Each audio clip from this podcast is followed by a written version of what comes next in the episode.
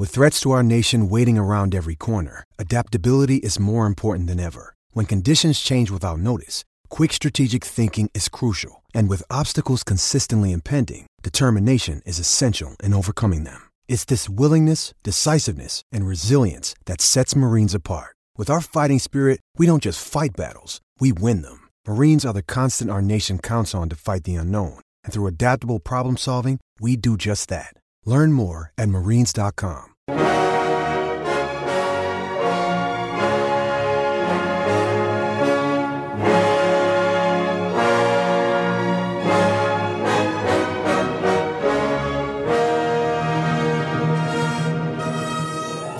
After three long weeks, Snow the Goalie, the only Flyers podcast, is back. I'm Russ Joy at Joy on Broad, joined as always by the fantastic, the incredible. He's a heck of a guy. He's not a doll. Anthony Sanfilippo, who you can find on Twitter at AntSanPhilly. Anthony uh, is munching over there on a uh, cupcake to lead off the show. Yeah. Uh, this is a this is a, a, a weird time for us to record. Uh, a is. few episodes ago, you were complaining that I woke you up at like 6 a.m. on a Sunday to record, and That you didn't feel totally with it. And here we are. It's 11:30, and uh, this is way past my bedtime. yeah. And uh, I, I waited up for I think about an hour past what I, I thought I was going to have to. So I, of course, turn on Bachelor in Paradise and had to watch all the commercials. The DVR didn't work, and I really hate myself for getting into the show. I don't know what's wrong with me. Well, I have a few ideas of what's wrong with me, but uh, not that all notwithstanding. I thought, you know, what do I do? I'm gonna I'm gonna kill time by watching this. And of course, I went to my cabinet and I heated up, and and I don't know if anybody listening to this is gonna recognize this food, but Campbell's Raviolios, which I I also claim are the only ravioli to be consumed in a can. And, Wait a uh, second.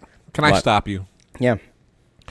Now, I know for a fact, even though uh, your last name is Joy, I know for a fact that you have a lot of Italian blood in you. That is true. Okay. How the hell can you eat ravioli out of a can? Your Honor, this man asked me a question that I don't think is very fair. I would like to have it stricken from the record. Come on. So Come on. I mean, there is nothing that's Italian Listen. that's canned that's good.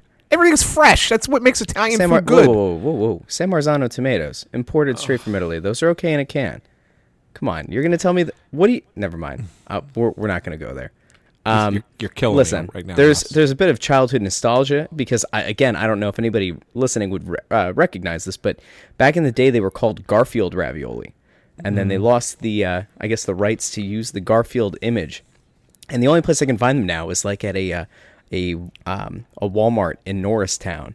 So I don't know if that says about my my selection of uh, ravioli, but uh, anyway, I ate that, got my second win, and here we are.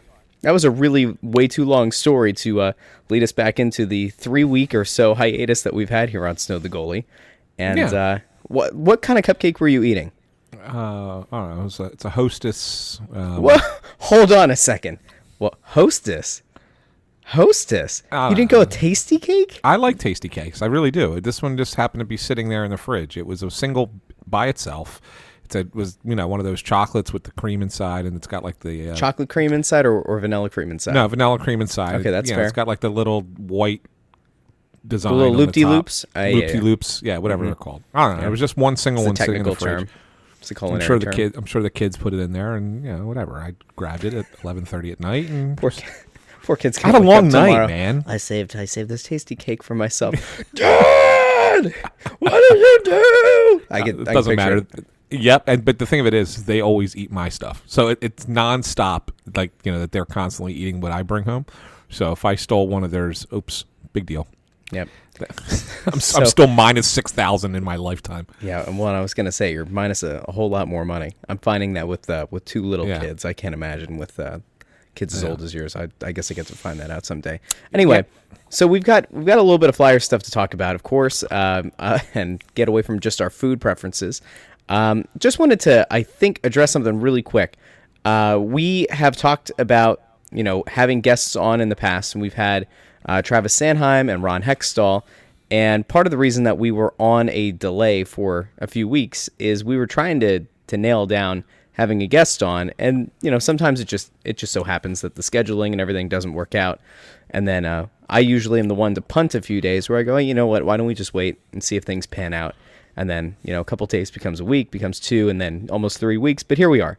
So Anthony, do you want to make the announcement about who uh, will be appearing on an episode at some point next week?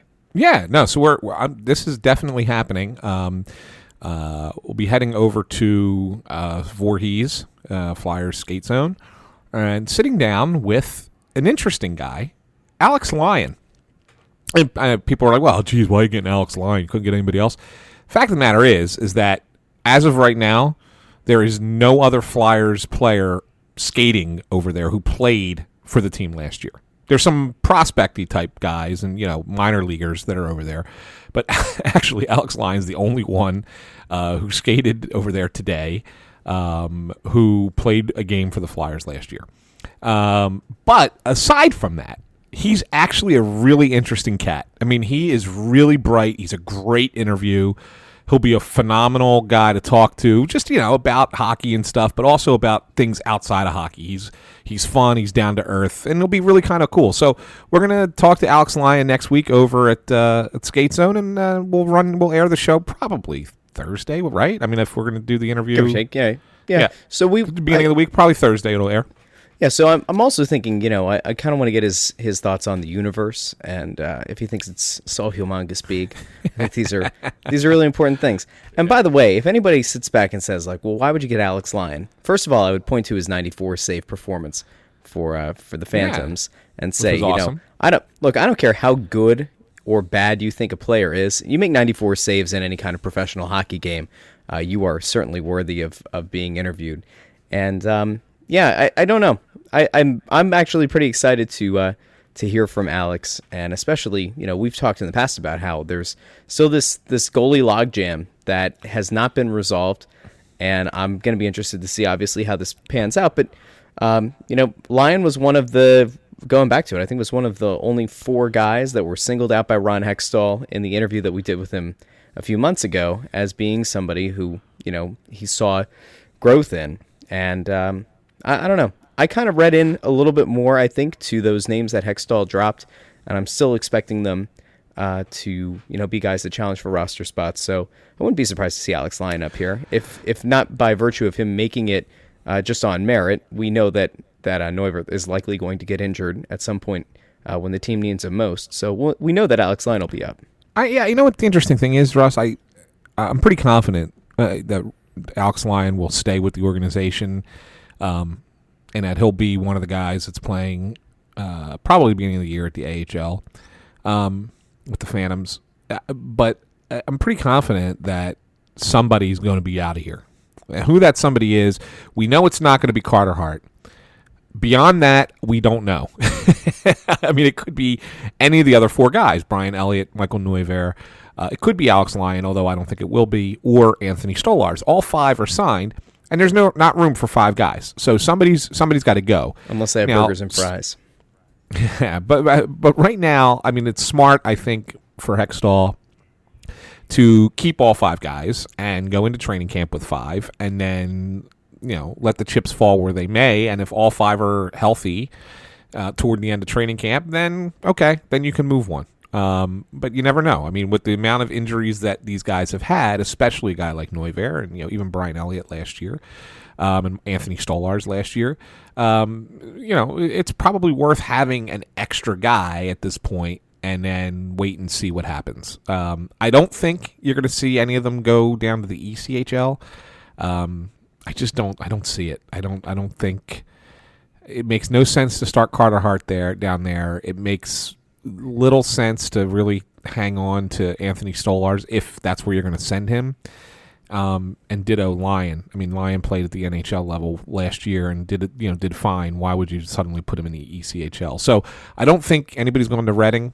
Um, or no, it's not even Reading anymore. It's uh, uh, that's right. They're in Maine now, the Maine Mariners. Um, so it's uh, yeah, I, I think somebody's going to be moved in, unless somebody gets hurt. Um, but it'll probably come later in camp or right before the season starts. So yeah, uh, there we go. That's I, I think a pretty pretty comprehensive way to look at it. Yeah, Um, yeah. So I'm looking so forward I- to it. I think- and like I said, he's a fun guy. I mean, he's he's real. He's brilliant. He's probably smarter than everybody at Crossing Broad together.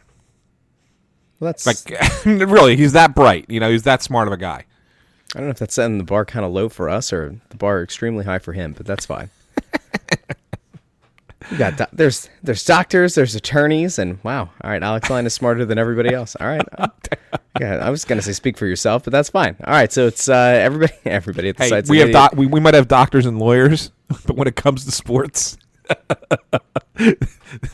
they don't have any degree whatsoever. All right, that's fair. Well, you just haven't you haven't seen me uh, ball up in the post. It's okay. take you take you down to the woodshed. Anyway, um, so really quick, uh, that that was one announcement we wanted to make. Um, I I think that's probably it on the uh, the interview front. Um, there was um, a little bit of uh, drama that I, I just wanted to address really quick. So there's uh, there's kind of been this like passive sort of thing that's been going on between uh, I, I guess our show and uh, some of the fine folks over at, uh, at BSH Radio. And I, I don't know what the total genesis of the whole thing is. It seems like people listen to both shows and then uh, like tweet at one or the other about it. And ju- just to address it really quick, I think I talked uh, to Kyle about this on Crossing Broadcasts maybe like a week or two ago. Um, I know, at least from my vantage point, I don't really have anything personal against anybody who does any of the podcasts uh, for the Flyers. We obviously joke about being the only hockey podcast, um, but we've obviously acknowledged in the past that there are other ones out there. Um, I just think, you know, based on the feedback that we get, and based on the fact that you know so many people have presumably been flocking to uh, to Snow the goalie, um, I'm just kind of getting the feeling that there's been a, a little bit of a, you know, a, a sentiment of, you know, wanting some change in the market. And I think the fact that uh, this show has been able, and especially this is uh, totally credited to Anthony, the fact that we've been able to get on people like Travis Sanheim, uh, preparing for his first playoff run, been able to get Ron Hextall, we'll be getting Alex Lyon, probably be getting some other people, you know, as the season starts to gear up. I think there's just going to be this kind of an, an inherent thing that's going to happen amongst any of the shows. Um, and there, it's it's all a competition, and so like whatever listeners want to find and whatever kind of voice they want to listen to, like that that is totally up to every listener.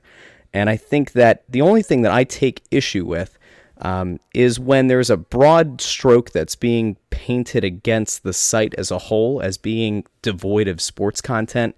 I don't think it's fair to people like Anthony and to uh, Kevin Kinkead, who covers the Sixers, who had previously covered the Philadelphia Union as a beat writer. I don't think it's fair to them, especially. I also don't think it's fair to Bob, who does all the Phillies stuff, who I would say, you know, covers the Phillies about as well as anybody else in the city. Um, and of course, you know, they're contributors. We've got Coggin, who does, you know, sometimes satirical things, sometimes, you know, pretty well thought out things. Tim, who will come out of nowhere in our Slack chat uh, with a, uh, a, a notice that he has a post ready to go. And it's usually one of the better thought out things that we've read. Um, and, you know, Phil will jump in and contribute.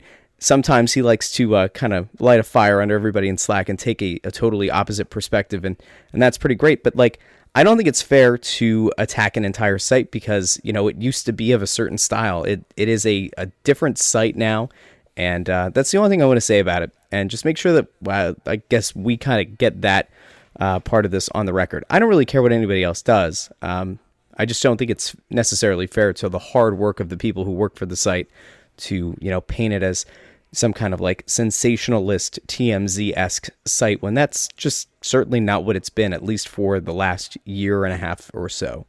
So that was it. I have no idea what you're talking about. Okay. So let's move on. Uh, um, Well, but So- I know, no, no, no, I, I do. I will say this. I, this is what I will say. I do appreciate um, everything that you just said, um, and I do think that people are entitled to have whatever opinion they want to have. So if they like what we they like what we say, that's great. If they don't like what we say, it's a shame, but um, we're going to keep saying it. So. Um, yeah, we're gonna keep doing our thing at, at Crossing Broad. It's a very good group of people. It's a it's a very talented group of people, and you know I like everybody here. And uh, yeah, I don't think we're going anywhere. So, um, so that's it. That's that's all I have to say. I, I I don't pay attention really to a lot of stuff that goes on around us. um, I'm usually the last to know. I'm not in the Slack chat like you guys are as often. Uh, I, I I drop in like Tim every once in a while with something to say, um, but I don't. You know, I don't usually uh, have it up because I'm doing so many other things. But uh, yeah, no, I, I love the guys that we have, and I think that we're doing great work, and I think that we have a real impact in this city. And I think uh, one of the other things, you know, as we get kind of prepped for this this flyer season, is I think, you know, for a site that covers all of the teams, uh, I think that the the hockey coverage that was provided, especially you know by you uh, for the very most part last year, and again with like Tim throwing in contributions, you know, where available.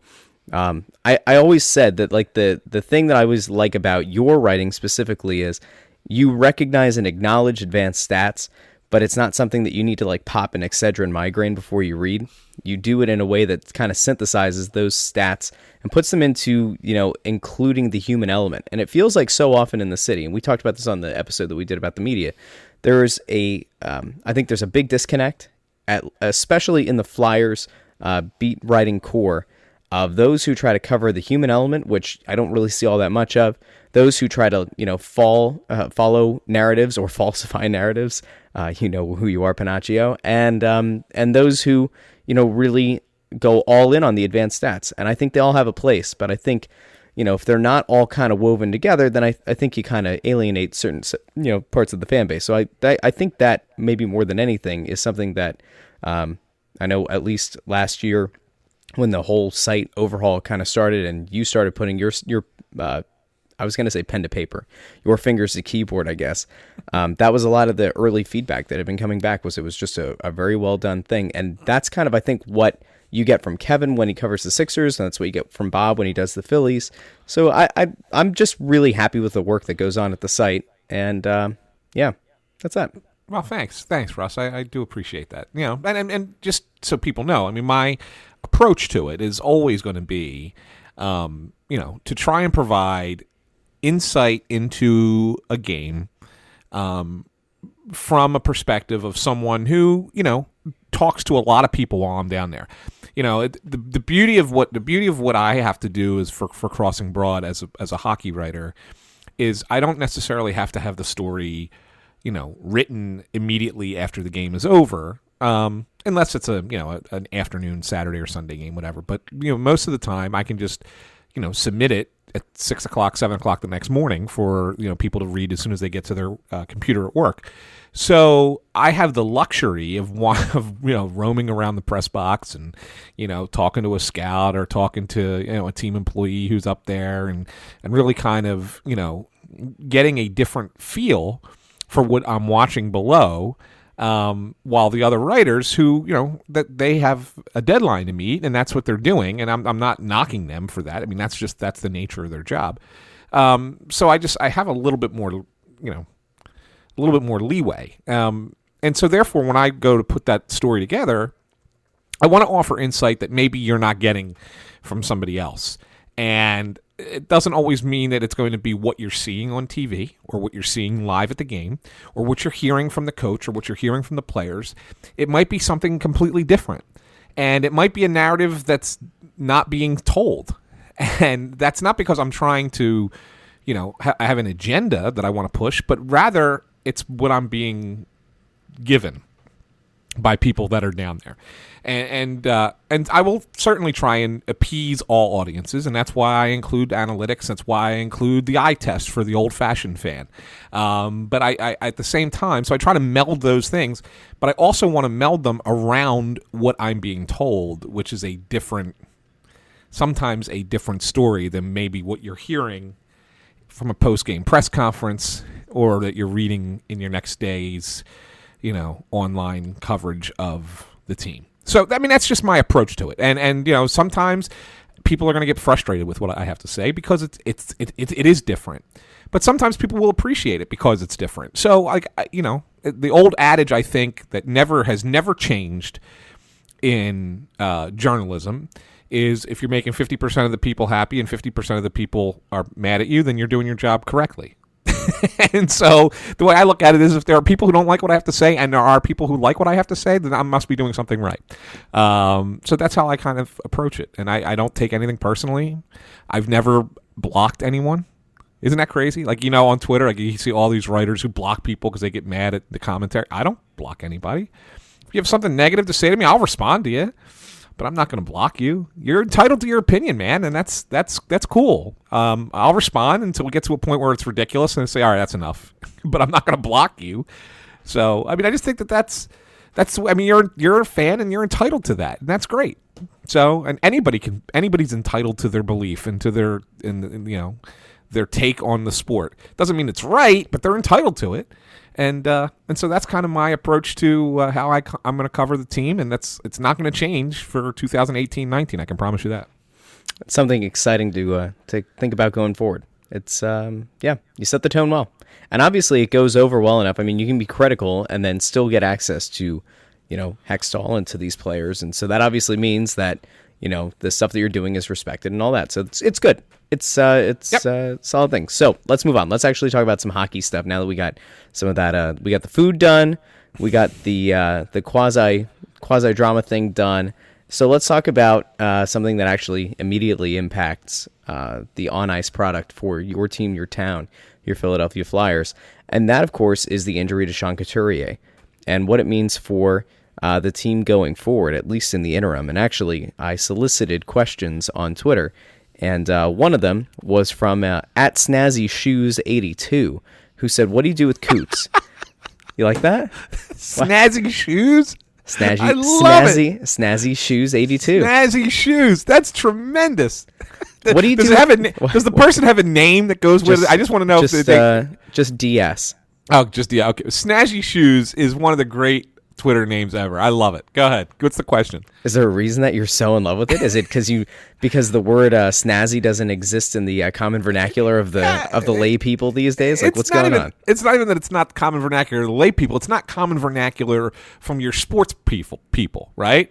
Like I, I, know, the reason we're recording at eleven thirty at night is because I had a rehearsal. I'm directing a musical. All right, Th- talk about Do a two plug. Go ahead. Right, talk about two extremes. I don't need to plug the fact that I'm directing Guys and Dolls at Players Club of Swarthmore, opening September 14th. You can get your tickets at pcstheater.org. I'm not going to plug that, um, but what I'm going to say Don't is to that uh, pay the sponsor money for that. Thank you so much. Don't forget if you're interested in advertising on the uh, Crossing Broad Podcast Network, including Snow the Goalie, Crossing Broadcast, It's Always Soccer in Philadelphia, Crossing Broad FC, and Crossed Up a Phillies Podcast, uh, reach out to me and I will uh, point you in the correct direction.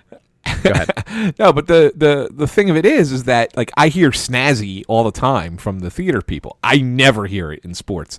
So the get snazzy shoes coming at me with a with a hockey question. That's awesome. It's awesome. Don't don't change. I love it. Go ahead. What's the question? Going to the plate is Jimmy Rollins with his snazzy shoes. All right, so yeah, that would, that would imagine Meryl Reesaw. Never mind. I'm not gonna just start cranking out impressions. I promise. There goes Corey Clement into the end zone for a touchdown. He has it because he's wearing snazzy shoes. Somehow that became also Jerry Seinfeld. All right, let's move on. So If that, well, that didn't happen tonight because they got shut out five to nothing by the Cleveland. five to nothing. I know it's like you look at it, it's like first quarter, uh, Cleveland five, Philadelphia zero. I'm like, oh, Sixers and uh, and Cavs are playing a uh, a real barn burner of a, uh first quarter there. Oh wait, it's football. That's great. The worst part is that it ended five nothing. That's that's really bad. Anyway, so Snazzy Shoe says, "What do you do with Coots? Hold him out beyond four weeks? Surgery now? Sign a veteran?" Um, I, I, I have my opinion on this really, really quick, and I, I think you'll offer a much more nuanced opinion to this. But to me, if, if surgery is necessary, or surgery is really going to fix it, and it's not going to take him out for a significant chunk of the season, I think you got to do it. I think this is something that, that happens far too often in hockey with an injury that probably should uh, have a surgery performed. The player tries to tough it out. It's hockey. This is just kind of the way it is. And you saw what happened to Wayne Simmonds, especially in this past season, where there were obviously injuries that he had that should have been worked on, probably should have kept him off the ice. Uh, and he played through it and was kind of a shell of the same player. They cannot afford to have Sean Couturier playing at you know seventy percent to start the season because everyone knows by the time the uh, the season kind of winds down, he's going to be at like what forty percent. You can't have that for your top line center. So four weeks tells when they say it's a four week injury, it tells me it's a meniscus. Okay, uh, if it was a ACL, MCL, PCL, LCL, whatever, those are longer term injuries and usually require surgery. Meniscus sometimes requires surgery, sometimes it does not. Um, so it, to me, it kind of reeks of a meniscus that's a minor meniscus injury, maybe a partial tear or small uh, strain or something of that of that ilk. Um, and it and it makes a lot of sense because it's the same knee that he injured the MCL in last year.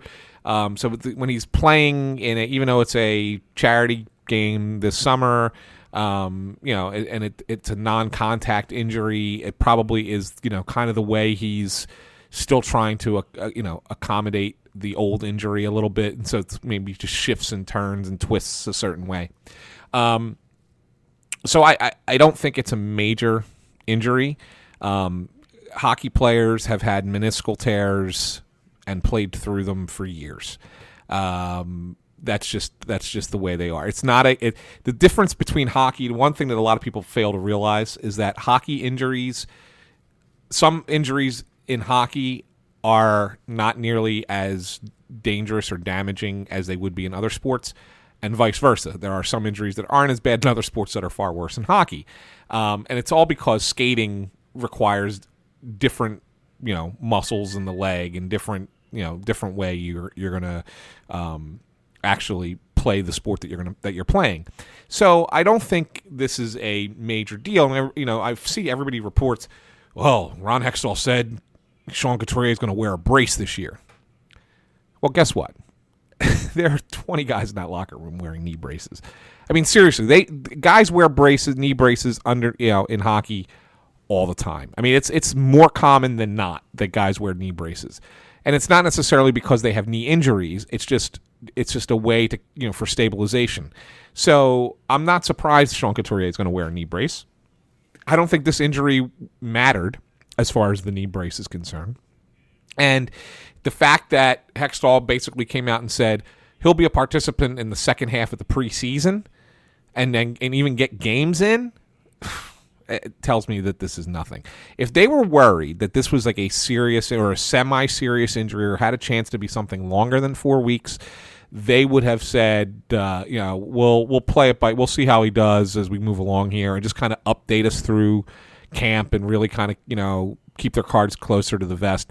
But when he comes out and says, "Oh yeah, he'll he'll play preseason games," that means they know it's not a major injury and it's not going to be uh, affect him in, in any way. So I don't think this is a big deal. I really don't. I, I know people want to want to make something of it and want to be like, "Oh no, we can't afford to lose Coots." It, it's not going to. It, there are other injuries that can happen related to the injury he had last year um, that would be concerning. This is not one of them. So I guess that kind of transitions us into our next question uh, from Twitter. That would be uh, Joe Plaza or Plaza, depends on how you want to say it, I guess, at JE Plaza 14 on Twitter, who says, "Do you think Frost and Vorobyev will get looks in training camp with Couturier A out for most of it? Uh, do either of them have a realistic shot to make the team?" And also said, "Keep up the good work, guys." Two exclamation points. You know it's serious when it's two. That's right. Um, Frost, Frost. You know we we talked about on the last episode. The organization uh, currently is ranking Isaac Ratcliffe over Morgan Frost. Doesn't I wouldn't say that, like, I wouldn't say well, that they're ranking him over him, but they they just think he's closer. In, yeah, he's closer to being ready. ready. Yeah, yeah. So that's that's so I, what it is. So then I, you know, I, I guess that might be a, a slight addendum to the question that's being asked. Like if if that's the information that we got, that they might think that Ratcliffe is uh, more NHL ready, then I would expect him to play a bigger role in training camp going forward, right? Um, Vorobyev, I don't know. I don't know how Vorobyev necessarily will, will fit or get a look, but well, Vorob, I mean, here's the difference. I mean, so you're looking at so you're looking for a center, right? So that's why he's asking about Frost and Vorobyev because they're centers, whereas Ratcliffe's a forward. So um, I find it interesting that he asked about Vorobyev ahead of Rubtsov, um, even though we said that they're not interested, uh, that they're not interested, that they're not happy with Rubtsov at this because point. Because Joe listens to the podcast and knows yeah. that the organization is very upset with Herman. Um, I, I, I don't know. I, I think Frost is going to get a game probably, um, but I don't think he's uh, really going to get a. I mean, really get a serious look. Um, Vorobyev, I think, is one of those borderline guys. I, I again, I, I think I mentioned you know Nick Aube-Kubel um, as a guy that that you really keep an eye out for. I think that he's going to be. He's making um, the team. I, I, think he is. I mean, he's I, making the team. I think he will. I mean, again, you could he could come out and have a terrible camp and then not make the team. I mean, he's one of those guys that you know you can't sit there and say, oh well, he'll be okay come the regular season if he's not having a good camp. Like you know, if if Giroux goes into camp and he's you know terrible, they're not going to say, "Oh well, gee, Claude Giroux's done," and you know, and move him down the lineup or bench him or anything, right? That's not going to happen. But a young player who's got no NHL experience, those preseason games, they're the they're the players that these games matter for, right? More so than anybody else. So um, I think that there's a way you can play yourself off of that list. Um, but I, I, you know, I, I think that they have enough guys there. I mean, I, I think that, I think that you know, mentioning Jordan Weal as a potential center is a possibility. Um, I, I think that um, yeah, maybe Vorobyev gets a, gets a look. You still have Scott Laughton. You could always move Drew back to center if Don't need do it. be. Don't I'm- do it. I don't think it's going to happen either. yeah. But I'm saying if you needed to do it for, you know, six eight games until Couturier were ready. Let's just say if Couturier was you know really injured, um, yeah, why not? Right? Yeah, I mean, it could certainly it could certainly. I'd rather done. just move Patrick up to the top line for. Well, they will. for- well, they for- will, for but you still need period. Four, you still need four centers, right? So I mean, yeah, some, yeah, and then but I'm not as worried about the uh, the the fourth line. You know, like if you just shift everyone up a line, Yeah, or I hear you know, you. or like experiment with Weal as the fourth line center, like that's fine. yeah, Um, I hear you. Like, I, I, I don't I don't want to change the way that the team plays, and the team, you know, that top line will change if Giroux goes back to center. It's Yeah, my- inevitably going my to big- happen. My biggest concern for the Flyers going into the season is that they don't really have a, a great third line. That's my big. That's to me is where they're they're not good enough. I, think. I mean, I think that there's still a couple questions on the back end of the blue line. There's obviously a question in goal um, for now. And I think that there's, you know, I think the fourth line. uh, be honest with you, I think the fourth line is fine. I think they have enough fourth line type players who are good fourth line type players. Um, but I don't. I'm not a. I'm not sold on where they're at third line right now. I'm just not. And it's not a knock on Oskar Lindblom or Wayne Simmonds or or Scott Laughton, which is you know they're probably the three guys who are going to you know you're looking at for that third line. I, it's just not. It doesn't excite me.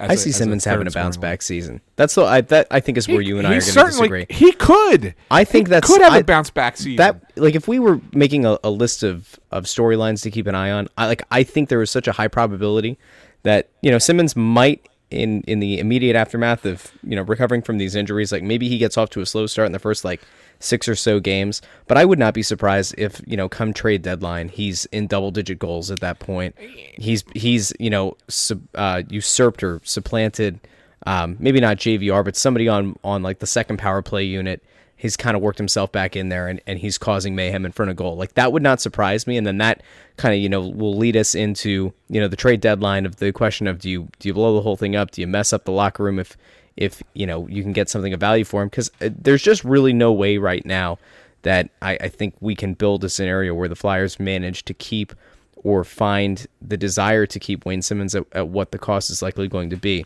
But I do think he's going to have a bounce back season. So like I, I kind of disagree with you on the protection of the third line. Like I I think it's there. Uh, and Oskar Lindblom having another year of you know getting himself not only acclimated to you know playing in the U.S. but like really getting a full season of of NHL hockey under his under his belt and not being put in a position where there's a, a ton of high expectations. Like I I think there is a, a chance of it happening. there's always a chance. Uh, I just don't think Oskar Lindblom is anything more than a defensive forward, and that's okay. You can have one of those guys, and and, and he'll be a good one. Um, I don't think he's going to be a big time point producer by any stretch of the imagination. Um, I like Scott Laughton a lot. I, I always have liked Scott Laughton. I think that there's a role for him on this team, and I think you're going to see him kill more penalties this year, and he's he's going to have a little bit more bite in the game than he's had before. But he's not an offensive player, so he's not going to score a ton of points. As for Wayne Simmonds, I think he can have a bounce back season and still not score. How, how, does that, if that makes sense? Like I think Wayne Simmonds can have a year where you watch him play and say, "Yeah, he looks a lot like the old Wayne Simmonds," and not going to put up 30 goals because you got to remember when he was scoring 30 goals a season for the Flyers, half of those goals were coming on the power play. He's not going to be on the first power play unless there's an injury which you know could happen. Um, but I, I don't see where he's going to play on that first power play. He's act to me he's not even the first alternate to play on that first power play. Nolan Patrick probably is because um, you're going to go Voracek, Drew, Van Riemsdyk, Gostisbehere. You know, I boy, I guess Patrick can be maybe if you go four forwards. Mm-hmm. Maybe. I mean, I, I, I guess Provy's got to be on power play one, right? who. Provy. He's not. He was on number two last year. He was power play number two last year. I think he gets So like, up. so I, that, that's the thing. Like, I don't know where Simmonds is going to get the goals. I- He's not going to score thirty goals playing with playing on the on the third line And power play with Scott too. with Scott Laughton and, and Oskar Lindblom and the second power play. He's just not. That doesn't mean he can't have a bounce back season. He's just not going to be as productive. So that's why I don't like the third line. If there was a playmaker down there, if he was playing with Nolan Patrick, then yeah, okay, maybe he could do it. Maybe he can get at least 20, 25. I, like I look at it right now, if he's got to play on that third line for majority of the season, I think he's a 17, 18 goal scorer. And that's not a bad thing, but I also it's not you're- know people are going to be disappointed. And that doesn't mean that he's not playing well. It just means he's not playing the role he used to play. I'm really sad. I'm I'm I'm like I'm I'm, honestly uh, really sad just at the the prospect of Wayne Simmonds going out as a flyer yeah, in his in his final season and kind of going out with a whimper. I don't want it to happen. I want him to really to uh, stick it to you. Um, I, I hope I'm wrong. I hope I'm wrong. I really do. I just and and you never know. I mean, nobody's ever healthy. The team ever healthy the whole season, right? So if anybody in the top six gets hurt, well, then Simmonds moves move, up. You Like, move Wayne yeah. Simmonds up, and it's it's a good person to move into that spot, right? So What if JVR gets now? Now I, I don't want this to happen. What if JVR gets hurt early in the season or or middle of the season? JVR gets hurt. They put Simmonds into his role, both on the power play uh, and on you know probably that first line, or maybe they've shuffled and he's second line, and Simmonds catches fire, and now all of a sudden you're in a spot where you know the guy that you ostensibly signed to sort of replace the production of Wayne Simmonds in that role is now you know thrown down to like do you do you then put him on the third line? Do you take a, a red hot wayne simmonds and put him you know back down on the third line? Like i i could see this almost becoming like the backup quarterback controversy. And in, uh, in that and- case, you know, you know, in that case, you know who you know who suffer, you know who suffers, who's that? Travis Konecny. yeah. Because he's more versatile because you can move him down and and you can use utilize his speed against another team's third line. Um, even if he doesn't score, it still it still brings that kind of value, that kind of possession value that you're looking for, driving the play kind of thing. If you're looking for advanced uh, stats kind of stuff, um, that really makes makes teams you know tougher to beat. Um, in a lot of ways, that's what teams you know that's the new age NHL. You want your third and your fourth lines driving play and having speed and, and, and you know dictating where the puck is so that way that's where the metric is important um, if you got if you've got good possession numbers on the third and fourth lines then then you're going to be a good team because the top lines, you know, they, they you know what they know what their role is. Their role is to score the goals. But if the guys on the third and the fourth line are controlling the play and keeping the other team from having chances to score, then that's what makes you a good team. And that's why they always say that you know hockey is the ultimate team game because you need those third and fourth lines to be important. Um, and I think that that's the one thing that I could say about this potential third line of Lindblom, Laughton, and Simmonds, if in fact that's what it is. Um, the one thing I do like about them is I think that they're very defensively responsible, and um, I, I, you know, they may not score a lot, but they're not going to hurt you on the ice either. So I just, I just wish that there was a little bit more playmaking ability there because I think you put too much pressure on the top two lines to provide all the offense, and that, it, it'd be nice if you could just spread it out a little bit more. I would almost trade a little bit of their, you know, solid defense for a little bit more offense from that group. But anyway, um, so yeah, that's why I mean that. So he could serve a purpose on that role and can be a good player playing on that third line and not produce like he was before. And the fact of the matter is, is that if he does that, let's just say, here, here, I'll throw this one at you, Russ. Let's say we reach December, and we're I don't know, thirty games into the season, and Wayne Simmonds at that point through thirty games has six goals, but he's playing really good defense. He's killing penalties. That third line is actually producing pretty well. Are people going to be down on him? or because he's not Wayne Simmonds' 30 goal scorer, or are are are the Flyer fans going to recognize that he provides so much more in other areas, and therefore they uh, they accept it. Yeah, I, don't know. I, I kind of feel like this is gonna go into. It's not gonna be like Pat Burrell territory, but it's gonna be. It's gonna be enough where like it. If he's only at six goals through thirty games, and it looks like he's got his speed back, his his lateral quickness back, and he doesn't seem to be hampered by major injuries. If he's only got six goals, I, I think that there is certainly going to be a large segment of the fan base that's going to be down on him. But a lot of that is also dependent on the top two lines, uh, you know, their production. Because if if they're getting you know enough go just I, I guess enough points overall, um, not only at even strength, also at, you know in the power play, if they're getting production from those top two lines, and it's you know even if it's lopsided, but they're able to you know win enough games, um, I think that is going to be the thing that kind of dictates if six goals is you know a disappointment or not. Because if they're not getting the production on the top two lines, then you start to look at a guy like Simmonds and say, well, he was somebody who could have helped in the past. Why isn't he helping now? And then it kind of gets into that whole like, is he really not good enough to crack into those top two lines? So I think so much of it really does depend on on the production of the other players on the team. I don't know if there's a scenario where there's going to be this like universal disappointment in him. Like six is low. Um, but like if maybe if, But is if- it? Like, yeah, I mean, But like, is it through thirty Well, games? Let's not- imagine. Let's let's say he plays a full as- season. I have Let's to say he assume plays a full season, and it, but I'm just throwing this out there. Let's say he Okay. plays a full season. Um, that's like a s- pace for 16, 17 goals for the year. Yeah. Again, as a third line player, we're not talking top. uh, You know, we're, we're assuming he's on the third line for 82 games, doesn't get hurt, whatever. Let's just you know, and and that's the pace he's on. Like, Maybe if I'll bump it to seven, because if it's seven, now you're on a, almost Seven's a 20 okay. goal pace.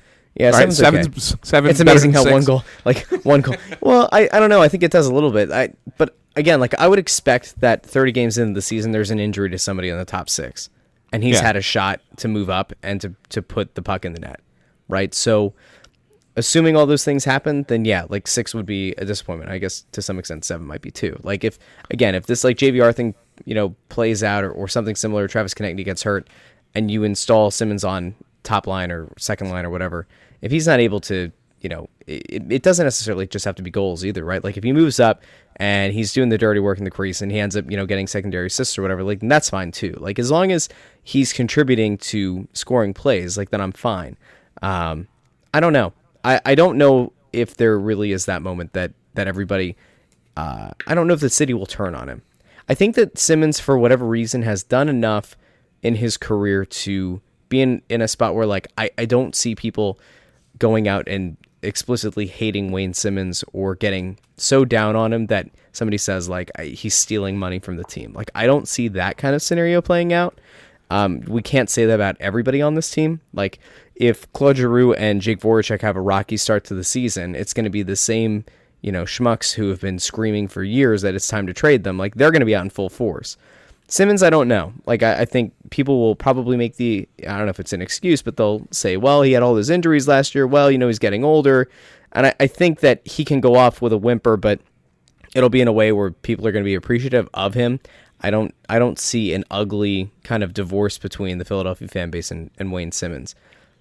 I don't know if that answers your question. No, it's. I But think it's a very. I think it's a very astute answer, to be honest with you. And, Thank you. Um, I think you're probably right, and I think that there will be people who will be upset with it, and I think that that's your, you know, people who don't quite, quite understand. There's other parts to hockey besides scoring goals and getting points, um, and I think there are people who will give him more than enough slack, maybe too much slack.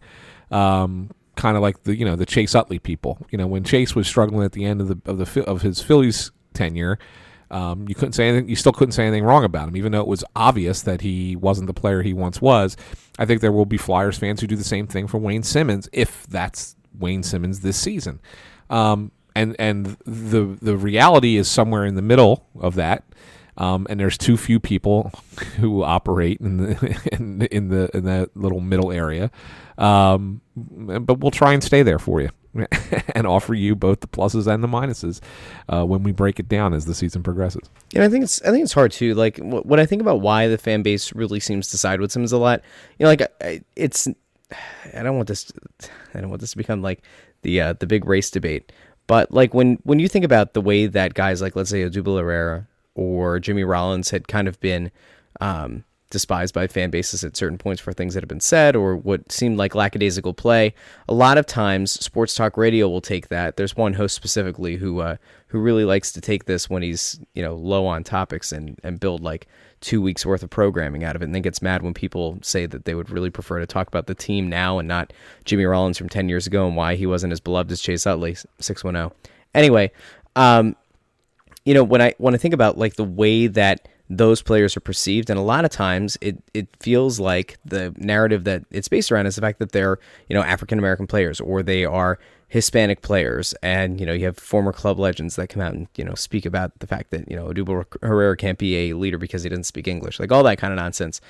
There, there's like this weird stigma, I think, that exists in baseball um, where you know, I, I always kind of imagine that because Philly is such a diverse city, you would think that guys like Rollins, uh, Howard, like, you know, Ryan Howard uh, back in the day, and you know, even yeah, um, like Latin American players would be a little bit more embraced, given a little bit more uh, leeway than it seems like they might get in baseball. And I don't know if that's what the, the deal is with Simmonds. Is that like he's one of very few, and he's he's written this before for Players Tribune, like he's one of very few black players in the NHL. And I don't know if it's just that Philly uh, loves having somebody who seems to represent the diversity that's in the city in a sport that, you know, truth be told, isn't that diverse.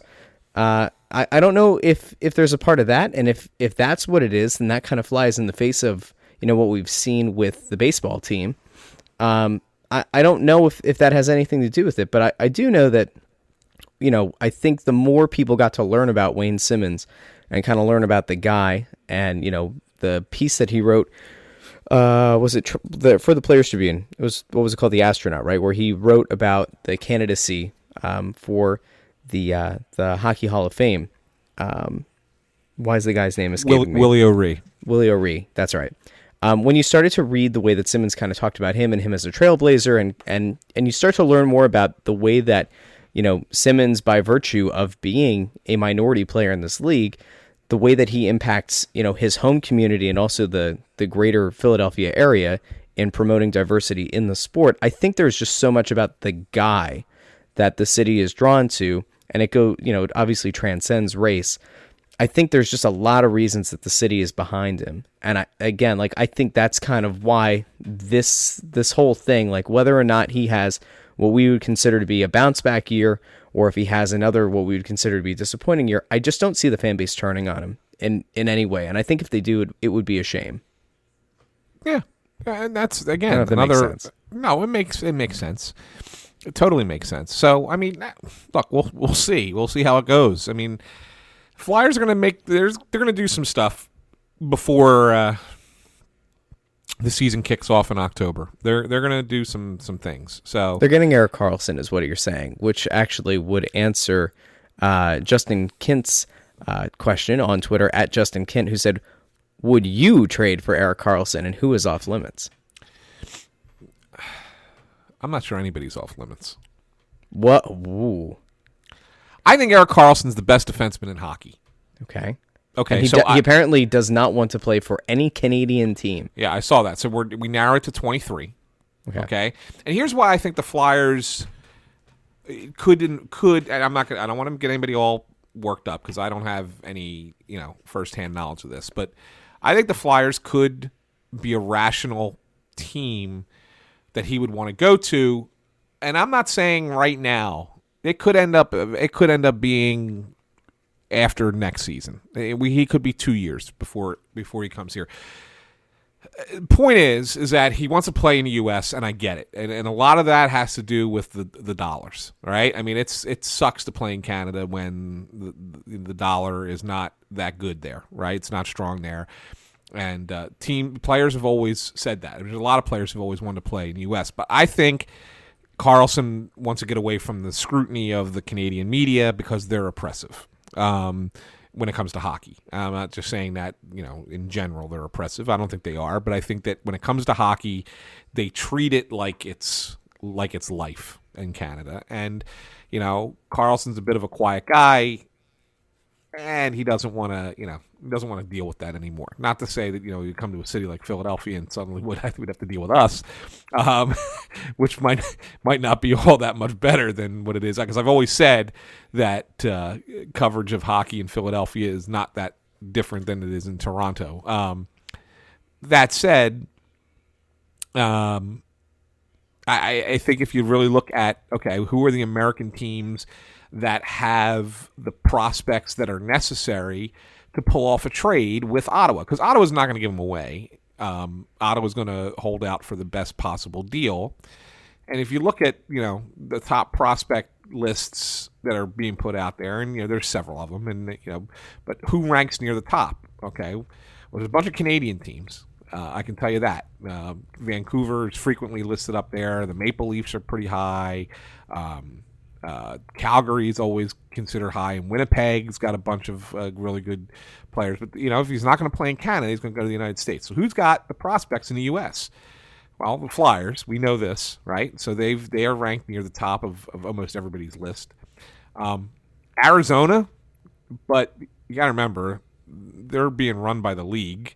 Um, nobody really, really wants to play in the desert, so I don't see that. I mean, they got a lot of good young talent, but I, I don't see that as a destination location for Erik Karlsson. Carolina, I think, is an interesting one. It's a smaller market. It would probably be some somewhere he would be really comfortable. Um, and they got a bunch of really good young players. They have a really young blue line, and he would really become the anchor of it.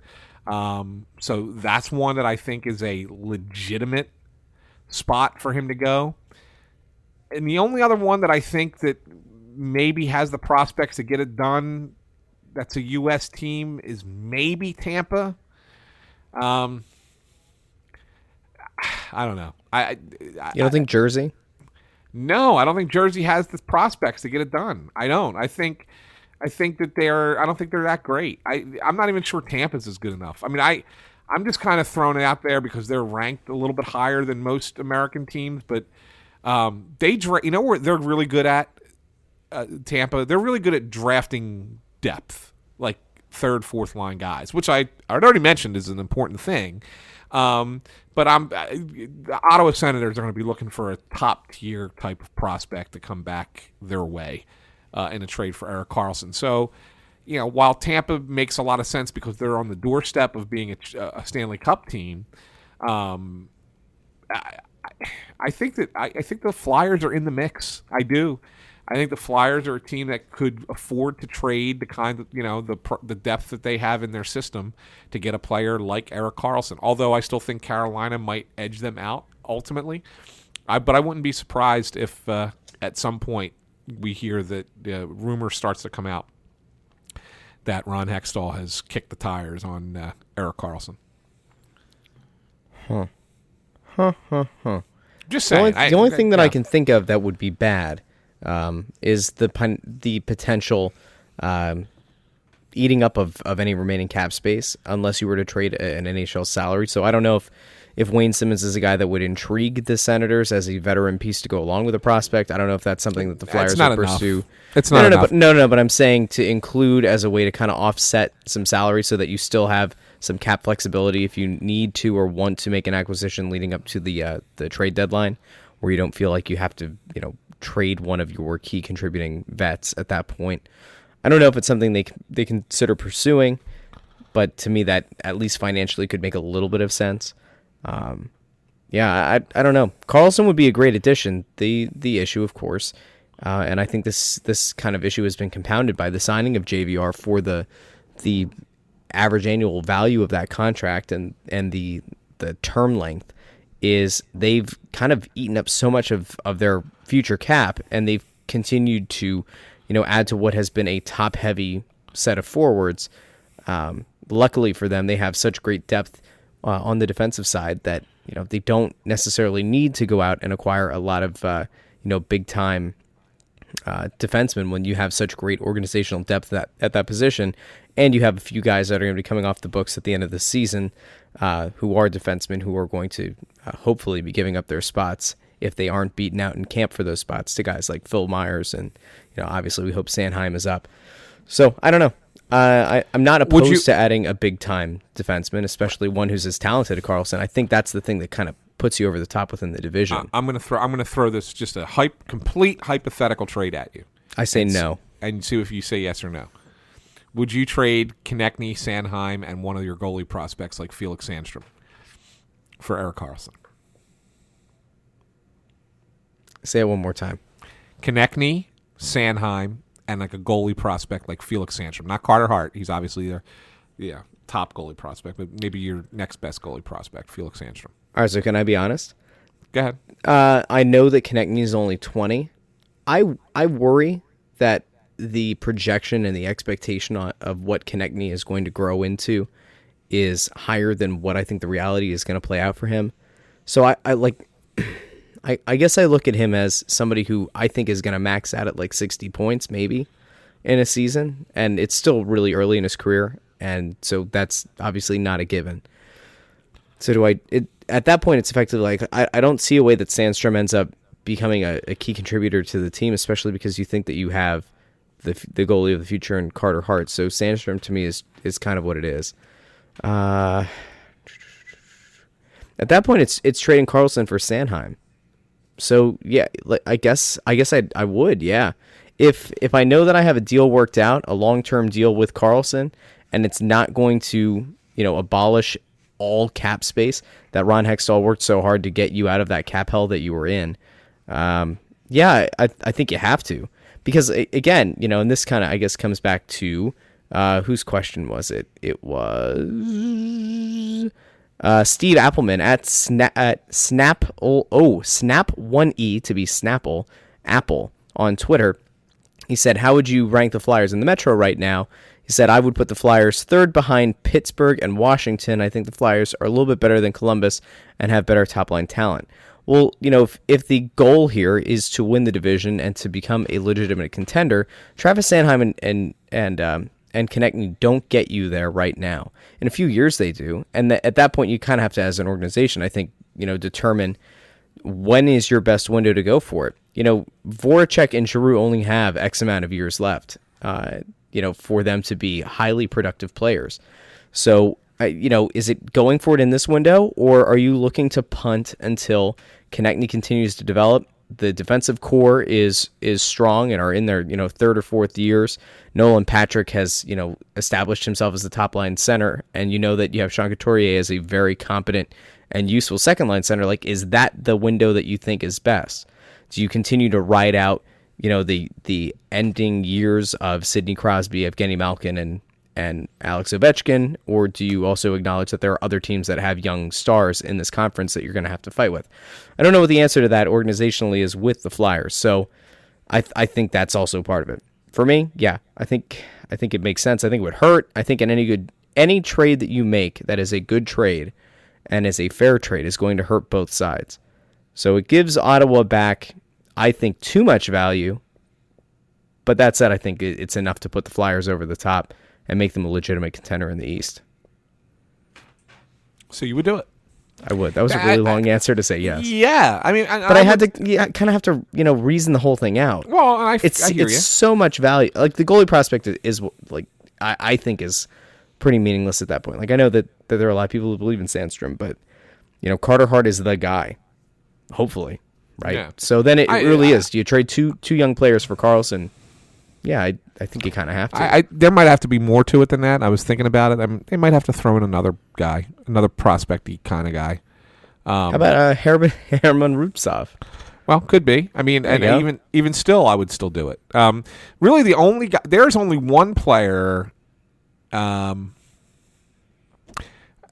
one young player that I would not trade right now, and that's Provi, Provorov, for for Erik Karlsson.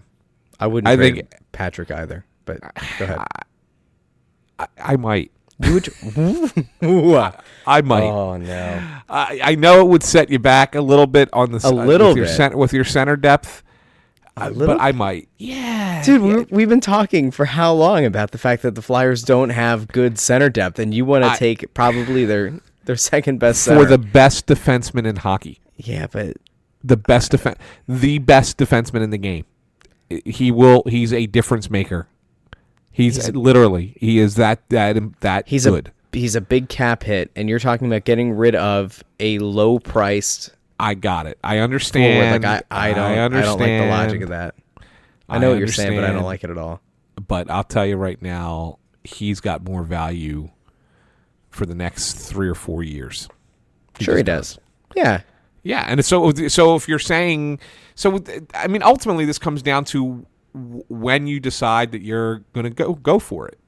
Is this is are we entering that time period? Uh, You know, does the signing of JVR tell you that? Uh, You know, I don't know. I mean, All right, so let's play let's play this hypothetical. So Sanheim, Konecny, Sandstrom are all gone. Karlsson's here. Where does this team finish in the Metro? They could finish second. Could they again? Uh, behind who? They could finish second. Well, so I, I, I still think Pittsburgh's the best team overall. I agree. um, in the division, and I, you know, Washington's the defending Cup champ, I and so you can't, you, you can't, you know, forget that. That said, I, I didn't think that they had a great off season, um, and there's always that hangover kind of thing, hangover effect that could happen. I still think they're going to be right there. I I would probably still pick Washington second, but I could see the Flyers finishing with Erik Karlsson on this team. Yeah, I could put them. I can put them ahead of the Capitals. Um, without him, though, I think that it's a mm, they're maybe third, but maybe fourth, maybe fifth. Like I think that they're right in that that next group. I think that I think it's Pittsburgh right now. I think it's Pittsburgh, Washington, and then a group of three or four teams in that division that could finish anywhere from three, four, five, six, um, without a problem. And, and that's what the that to me is why they like. I don't think that the Flyers have done enough to separate themselves from that group. You trade for Erik Karlsson, oh, you've separated yourself from that group. That's the that's the thing. Like, I, and so you have to make a decision. If you're Ron Hextall, when is the time to try and make and separate yourself? I, to me, this is a time to do it. I think this is a good time to do it. I don't think that I'm not certain that they will, but I, I think this is a good time to do it. I, I think that he's ultimately waiting for a goalie, to be honest. I, I honestly look at it and say Hextall, and I think Hextall goes, I can't win a Stanley Cup with Brian Elliott eh, or Michael Neuvirth. Probably know. with Alex Lyon though, but not those other two because Alex Lyon Yeah. has gotten the uh, the snow the goalie stamp of approval. But yeah, yeah, I I, I think you're probably think- right. But if that's, the that's the case, then you're not tra- then you're obviously not going to trade Patrick Sanheim Konecny. So you're Well, you're hypothetical. but first of all, first of all, let me, let me say not- this. What? Let me say this. When I say I would trade Nolan Patrick, I not with all those other guys as well. To, Nolan Patrick obviously is higher up on the food chain than Konecny and Sanheim. So if I'm if I'm trading Konecny, Sanheim, Sandstrom, uh, even if I throw in have to throw in Herman Rubtsov, okay, fine. But if I have to trade Nolan Patrick for him, I would still do it. But that's all you're getting. You're not So it's a- getting it's a one for mul- one. Yeah, you're not getting multiple other. I mean, I, I might. thought I, Ottawa I, pro- doesn't do that deal though. well, no, I, I could, I, I could see maybe throwing in, you know, some depth players, you know, a couple of depth guys, but nothing. Could I interest him like in. Jori Lehtera? He's a great You veteran know what? leader. That's the kind of thing. Like, like, you might have to say, all right, we'll give you Nolan Patrick, but you have to take some of our couple of our bad contracts. Maybe you take Jori Lehtera. Maybe you take Andrew MacDonald. You know, maybe That man take- is a top defense, a top pair defenseman. I will not have you slander the great name of I- AMAC. you know, I don't like the slander of Andrew MacDonald, but I can certainly recognize that he's got a bad contract. I like Um, the slander of Andrew MacDonald with a uh, cup of tea in the morning. But I mean, so that's the thing. I mean, so it's a it's a whole it's a completely different trade at that point. But uh, you know, I don't yeah, like it. Don't get I- me well, I know you don't. hypotheticals. This is I know you know I, they're all they're all hypothetical. There's nothing to it. I'm just we're just having a conversation. But I mean, that's how much I like Erik Karlsson. That's really how much I that's how much of an impact player I think he is. Hmm. and wherever he goes, and if even if it's not the Flyers, wherever he goes, he will immediately make that team a con, a contender. He's Kawhi Leonard. That's the there's there's your That's a, crossover. that's a fair comparison. He's I think. Kawhi. Yeah, I think that's a fair comparison. I mean, let's be honest. Kawhi currently plays wink wink for a Canadian team. He's not resigning in Canada.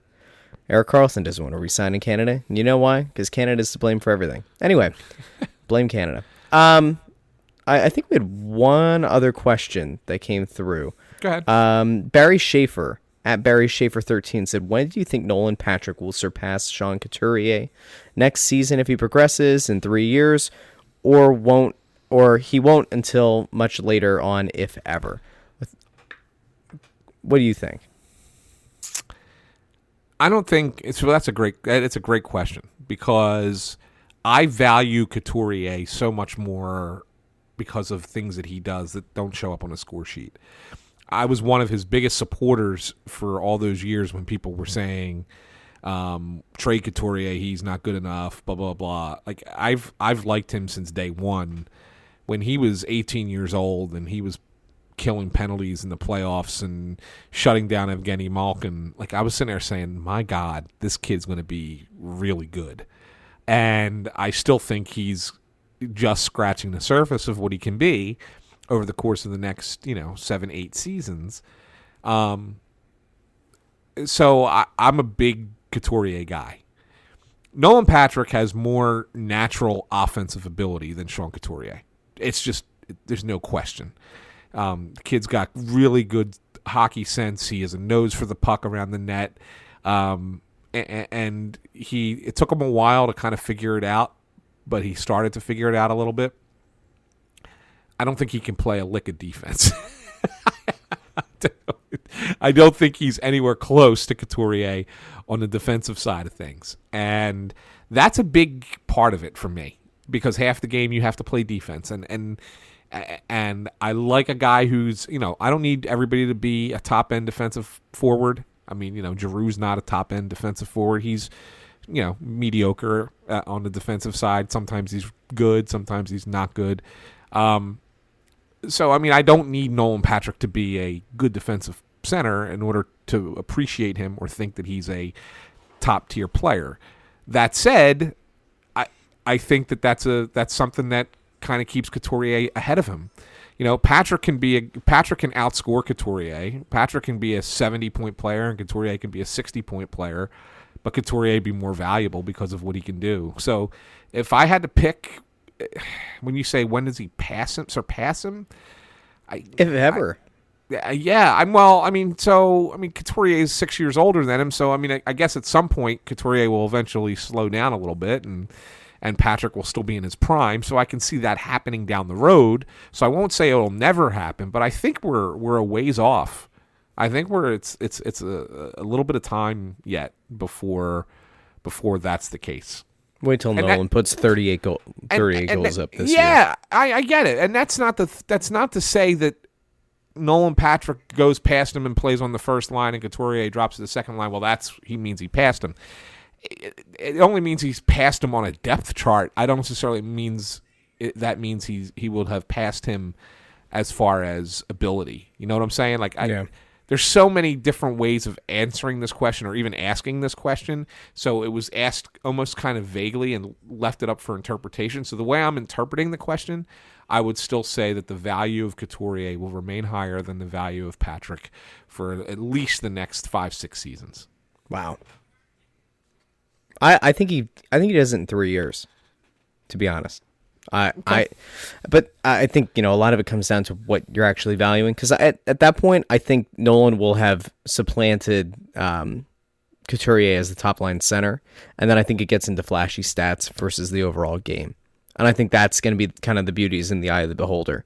Because I think at that at, at some point when if if and when Nolan's scoring around 30 goals um, a season, if that you know is is the path he ultimately ends up on, or he becomes like a 75, 80 point guy, um, then like flashy stat wise, if he's not playing a ton of defense, like I don't know, we maybe we stack that up against Sean Couturier, who's still putting up you know modest numbers on the second line.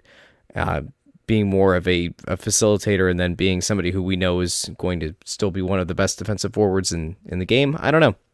Um, I, I guess it really will come down to what the the person evaluating really believes about each of those guys and what's more valuable to the team.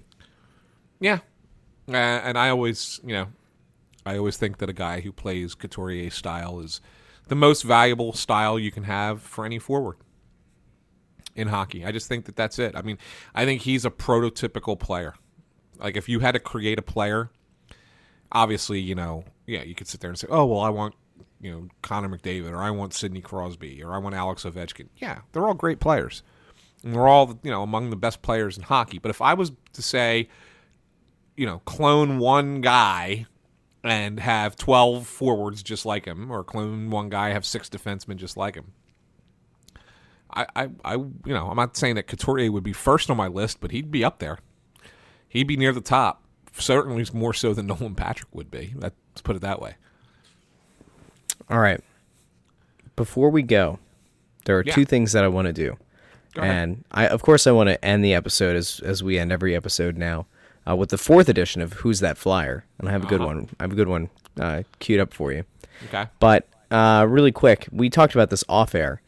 The uh, the Eagles, and we, we mentioned a little bit earlier. The Eagles played to a uh, five nothing loss to the Cleveland Browns today. Uh, we're recording this. Wow, it's now Friday at uh, twelve thirty nine a.m. Do you know where your children are? And um, we were talking about people getting super hyped up about Eagles preseason football. It's something that I, I used to really love.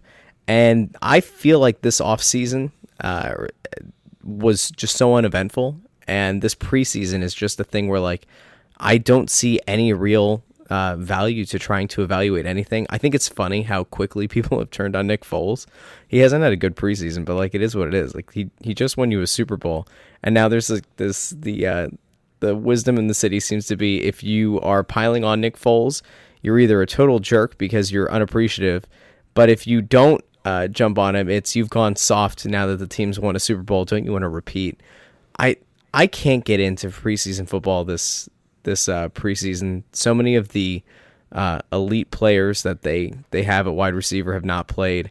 They were playing uh, Smallwood as the the fourth running back today was got the start. Matt Jones got benched. Like, do you find any enjoyment in in preseason football? the only sport, the only sport that I find any enjoyment in exhibition season is baseball. And it's only because, well, two reasons. One, it takes place in a warm weather location, so if you're actually there, it's kind of cool just kind of be like, uh, getting away from the winter in Philly and go down to Clearwater and, you know, hang out and watch some baseball. You know, even though the games don't matter, it's kind of cool. Uh, but secondly, it, it it at least offers you a glimpse at the players and what they're going to do. And as the as the exhibition season in baseball progresses, you know, the guys go from getting, you know, one at bat a game and pitching two innings to throwing six innings and getting playing a full game by the end. And so like you really get to kind of see that progression for the players as they're gearing up for what will be their regular season. No other sport no other sport does this happen. Football may be the worst, and next week's game will be a total joke because it will, in, it will consist of, you know, of the fifty-three guys who are gonna or whatever, however many they're allowed to dress for the preseason. Like most of them won't make the team. So what the hell are we watching it for? Other than the fact that we're degenerates and we gamble, right? I mean, that's what else could you possibly be watching that game for? Preseason is terrible. The Eagles have looked awful in preseason. Does that mean I think they're going to be an awful team? No, they're going to be a good team. They're going to be just fine. And this is this is it's asinine to th- and you know it's no different in hockey. The only guys that hockey preseason matters to is like there's like two or three guys. And look, uh, here's the, you want to you want to talk about a sham. The Flyers will open training camp on September 14th, right? They will cut down to 25, 24, 25 guys by September 19th. It'll be 5 days into camp and they'll already have sent people to minor the Phantoms camp, the minor league camp. Like they they already know. They know who they're bringing in. They know who they want their lineups to be. They have maybe one spot or two spots on the roster where they have question mark. Most teams where you have a question mark and say, "Yeah, it could be one this guy, it could be that guy." Okay, fine. But the rest, it doesn't matter. None of it matters. These guys to play these preseason games, all you do is risk these guys getting hurt. Nobody's getting into game shape. That's why the beginning of the hockey season is so dreadful. Oct- games in October and November go so slow and whatever. That's why you know you'd sit there and say, "Wow, that game played at a much faster pace." It was like a playoff game. No, it's just at the beginning of the season. These guys don't care. They're not trying to get themselves really, really ready. They get themselves to a point that they know is is acceptable.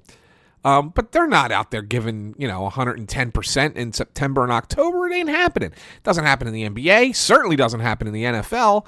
Let's just blow up the preseason entire. Like, just get rid of it. Get rid of it. College football has it, right? They have no preseason games. They just go and play. right?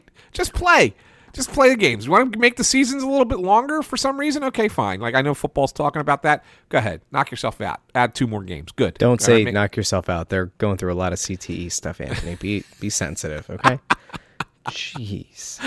Oh man. Try to it's find a, a, little bit of sensitivity in your body, yeah, okay? No, I, I can't stand preseason sports. I never. You know what? I, I think you're right. We should we should put a lot more stock into uh, to things like uh, spring training and baseball. You know, it's it's not like you can have a, a young prospect hit around 400 for the uh, for spring training, get a big contract, and then you know it's not like he's going to crater and hit like 225 for a, a negative 1.2 WAR on the season.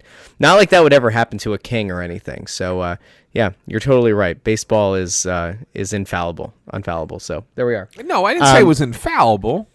I didn't no, say it was infallible. You're right. You're right. You did. I, I, said, I, put those words in your mouth, and it's fine. Yeah, it, it, it's just that you could see a progression for a player. You know, I, and I mean a veteran player as much as you can, as I mean a young player. There's always a risk with a young player. That's why when Kingery, you know, I mean, we don't have to get into baseball talk here on the hockey podcast, but you know that you have to, you always have to be careful with a guy like Kingery because he had never played in the, you know, in the majors before.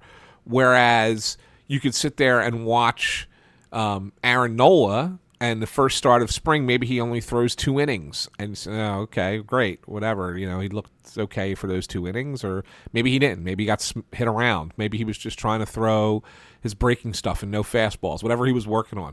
But then if you watch every game and uh, his next start, okay, now he's going to throw a little bit more. He's going to throw 50 pitches this game. Oh, okay, now he's going to throw, and then like you could see that progression and be like, oh, that's kind of cool. Like you can kind of see how they they're getting themselves ready for the season. Whereas in the other sports, these games they're just trying not to get hurt, and it's terrible. It's terrible. Uh, you want to talk about something that was terrible? Um, this is one other really quick thing. So I was uh, saw on the uh, Sports Center Twitter account, they uh, they put up Diana Taurasi from the WNBA, many yep. considered to be one of the greatest players, if not the greatest player of all time in WNBA history. So she um, she got mad, I guess, because one of her opponents um, put up a picture of uh, this this opponent put up this picture of herself, kind of getting. I don't know, getting like super hyped behind Taurasi. It must have been after a win or something. It said "Go time, playoffs, baby." And Diana Taurasi at two different points in this game, including after the uh, the final buzzer, was uh, clapping at this woman's face and said, "Who's clapping now? Female dog." Anyway, I thought that was kind of fun. Um, now it's time for a fourth edition of Name No Who's That Flyer? Anthony, you should uh, have some. You should have some like um, music for this. I could. That would take time and it's uh, it's too well, late for that. No, I'm not saying just for future. Think about no, this I'd for like next to, week. To edit it in. Okay, we'll yeah. take recommendations. Anybody? Oh, some kind of game show music. Let's put this out to the people. If there's anybody out there who's an audio engineer or enjoys doing editing of, of audio, if you or or someone you know are a songwriter or or a musician. Uh, and you want to write or put together a uh, a little "Who's That Flyer" music, feel free to do so, and then uh, reach out to me on Twitter at Joy and I will uh, put it up for consideration. Uh, Anthony, I mentioned before that I'm worried about the potential of Travis Konecny. Uh, now, for those who may forget, in 2017-18, in his 20 his age 20 year old season, Travis Konecny scored 24 goals and 23 assists for a total of 47 points. The last Flyers forward to have those exact numbers came as a rookie uh, about six or seven years ago. Name that flyer, Anthony. Who is the flyer who most recently scored 24 goals, 23 assists? And I will tell you this he was considered to be a front runner or one of the front runners for the rookie of the year. So you're basically saying that it was a 47 point season with um, 24 goals and 23 assists exactly. Wow. Huh. Wow. That's an that's an interesting question. If I give you the specific year, will it help? I don't want to go too specific. I want I want to give the people some time. It was a Flyers rookie who finished fourth in Calder uh, in the Calder Trophy uh, standings. Interesting. I'm, I'm having a hard time with this one. 24 goals, 23 assists. He played right wing.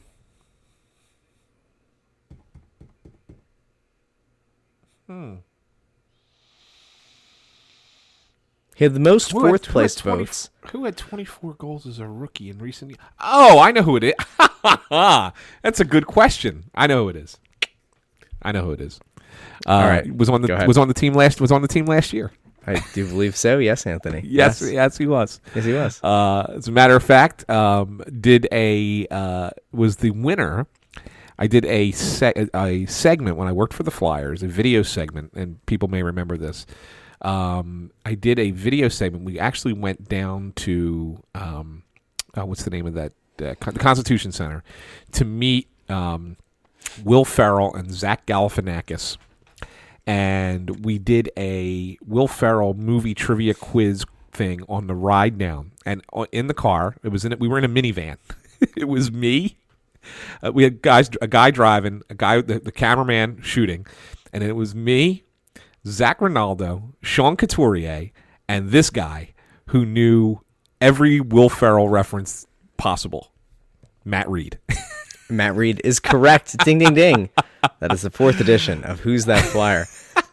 I'm glad We you enjoyed that. That was good. Yeah. That was a lot of that was a that was a fun time. I wish that video was still around somewhere. That was uh that was funny. It was uh, like Matt Read knew all of the and Coots knew nothing. Like he knew none of them. He knew none of the references. You know nothing, Couturier. I I was reading lines from from Will Ferrell movies, uh, or Zach Galifianakis. I think I was doing for both, and um, Zac Rinaldo knew a few.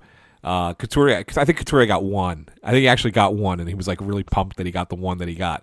But Matt Read knew like all of them. He was such a such a savant, a Will Ferrell savant. So it was really kind of fun. That's awesome. That is the insight that you can only get here at Snow the Goalie. so uh, with that, uh, let's. Oh, Anthony, we have two new iTunes reviews, five stars. I guess we Oh. should uh, we should read those off because unlike Crossed Up, uh, your other show where you don't read I never reviews, remember. I never remember. If you were on the show, Russ, I mean, we would, you know, you know what you should do? You should edit yourself in at the end, Nope. saying, "Hey guys, here's your latest reviews." Nope. People, uh, I think people are already fed up with my voice enough as is. All right. So uh, that's kind of a reprieve on the uh, Crossing Broad Podcast Network. So um, the first review is by Adam Arnold 14, who said, Really great podcast, five stars. It's refreshing to have a Flyers podcast with such quality insight into the underappreciated farm system. Thank you. and uh, the second one was by Chris Kringle, 1977. Reeks of awesomeness, five stars. The episode that dropped on August 2nd is the best one yet, with great insight on the Flyers' intended offseason moves and the organization's opinion on prospects. Russ and Anthony have great chemistry and provide a balance of strong opinions with str- with solid hockey knowledge. Well, thank you, Chris, and thank you, Adam. Don't forget to go check out uh, Snow the Goalie on iTunes, Google Play, Stitcher, all those uh, lovely places that we have and wherever else you get your podcasts. But especially if you can uh, snag an Apple device or get yourself onto iTunes and leave a five star review, that helps us in the rankings. It helps us uh, continue to get the message out about the podcast. And then, of course, do that for all the other shows on the Crossing Broad Podcast Network, including Crossed Up, a Phillies podcast with Anthony and Bob Wankel, who you can find on Twitter at BW Crossing Broad. Go find uh, Phil Keidel, co host of Crossing Broad FC, on Twitter at Phil Keidel. That's K E I D E L. It's not hard to spell, it's Phil Keidel. And of course, Kevin Kinkead, who you can find on Twitter at Kevin Kinkead. Uh, that man uh, hosts It's Always Soccer in Philadelphia. They dropped a new episode I was listening to uh, today. So, uh, oh, and of course, Crossing Broadcast, a show that I co host uh, from time to time with uh, the site's founder, creator, and uh, extraordinaire. That would be Kyle Scott, who you can find on Twitter at Crossing Broad. So uh, we haven't really talked about it, and I think it's going to be something that Kyle and I will go more into detail on the next episode. So we've been so spotty recently with our our programming. And then he made the announcement on Twitter. So now it's it's kosher kosher to say uh, he and his wife uh, invited their uh, their second child into the world on his birthday. And so uh, that's I think that's played a little bit of a role here. Is the uh, anybody who has a spouse who has uh, given birth, the the last few months especially, I think are a bit of a slog and can throw you off your game a little bit. So congratulations to uh, to that family, the the Scott family, uh, and uh, they now have a second child, and uh, little Kyle is now a big brother, and that's very exciting. So uh, don't forget to go uh, send your congratulations over there to uh, to Kyle and his wife and and the family. So uh, that's uh, that's positive. See that, Anthony? We ended on a nice, positive, warm, fuzzy note. That's awesome. We started with a cupcake, we end with childbirth. This has been Snow the Goalie, part of the Crossing Broad Podcast Network. And of course, if you are interested in sponsoring one of the shows or all of the shows, uh, don't forget to reach out. I guess probably to me. I'm probably your best line of uh, communication for that. And uh, we will, uh, you know, engage you in that conversation. It's a great way to get, especially for small businesses that might be listening. It might not be uh, as cost prohibitive as you might expect, uh, and it is a great way to get your message out about your business to thousands of listeners every week on the Crossing Broad Podcast Network. So uh, consider that and uh, go check out the other shows, uh, rate them five stars, leave reviews, and all that, and we will read them on the shows. So uh, until next time, uh, I guess it'll be what next Thursday with a an interview with Alex Lyon. that's Anthony at Ant San Philly. I'm Oh, I Russ. th- at, I thought what? I thought you were gonna, I thought you were going to forget. You What? mentioned everybody else's Twitter handle. I thought you were going to forget mine. Hey, buddy, I started this whole thing with you. I can't forget you. I'm so hurt that you thought I would forget you. So uh, that's that's Anthony, the scorned, the scorned cupcake eating Anthony Sanfilippo. You can find on Twitter at AntSanPhilly. I'm also upset that you uh, you ate a Hostess instead of a uh, a Tastykake. I'm, I ate what was available to That me, one's that's gonna it. that's gonna stick with. You know what, Anthony? That's not a that's not a good enough excuse, man. Like you know, if if you were presented a can of raviolios that you uh you jibed me on uh, in the beginning of the episode, you're gonna tell me that you would eat that can of uh, raviolios? I don't know if you would. I would not eat the can of raviolis. Well, no. then you know I expect you to show a little bit better discretion in your uh, baked goods. So uh, yeah, there's that. This is going to be a conversation off air that we're going to have to have. We have to hash this one out. So anyway, for Anthony at Ant San Philly, I'm Russ at Joy on Broad, and we will talk to you again next week. Later.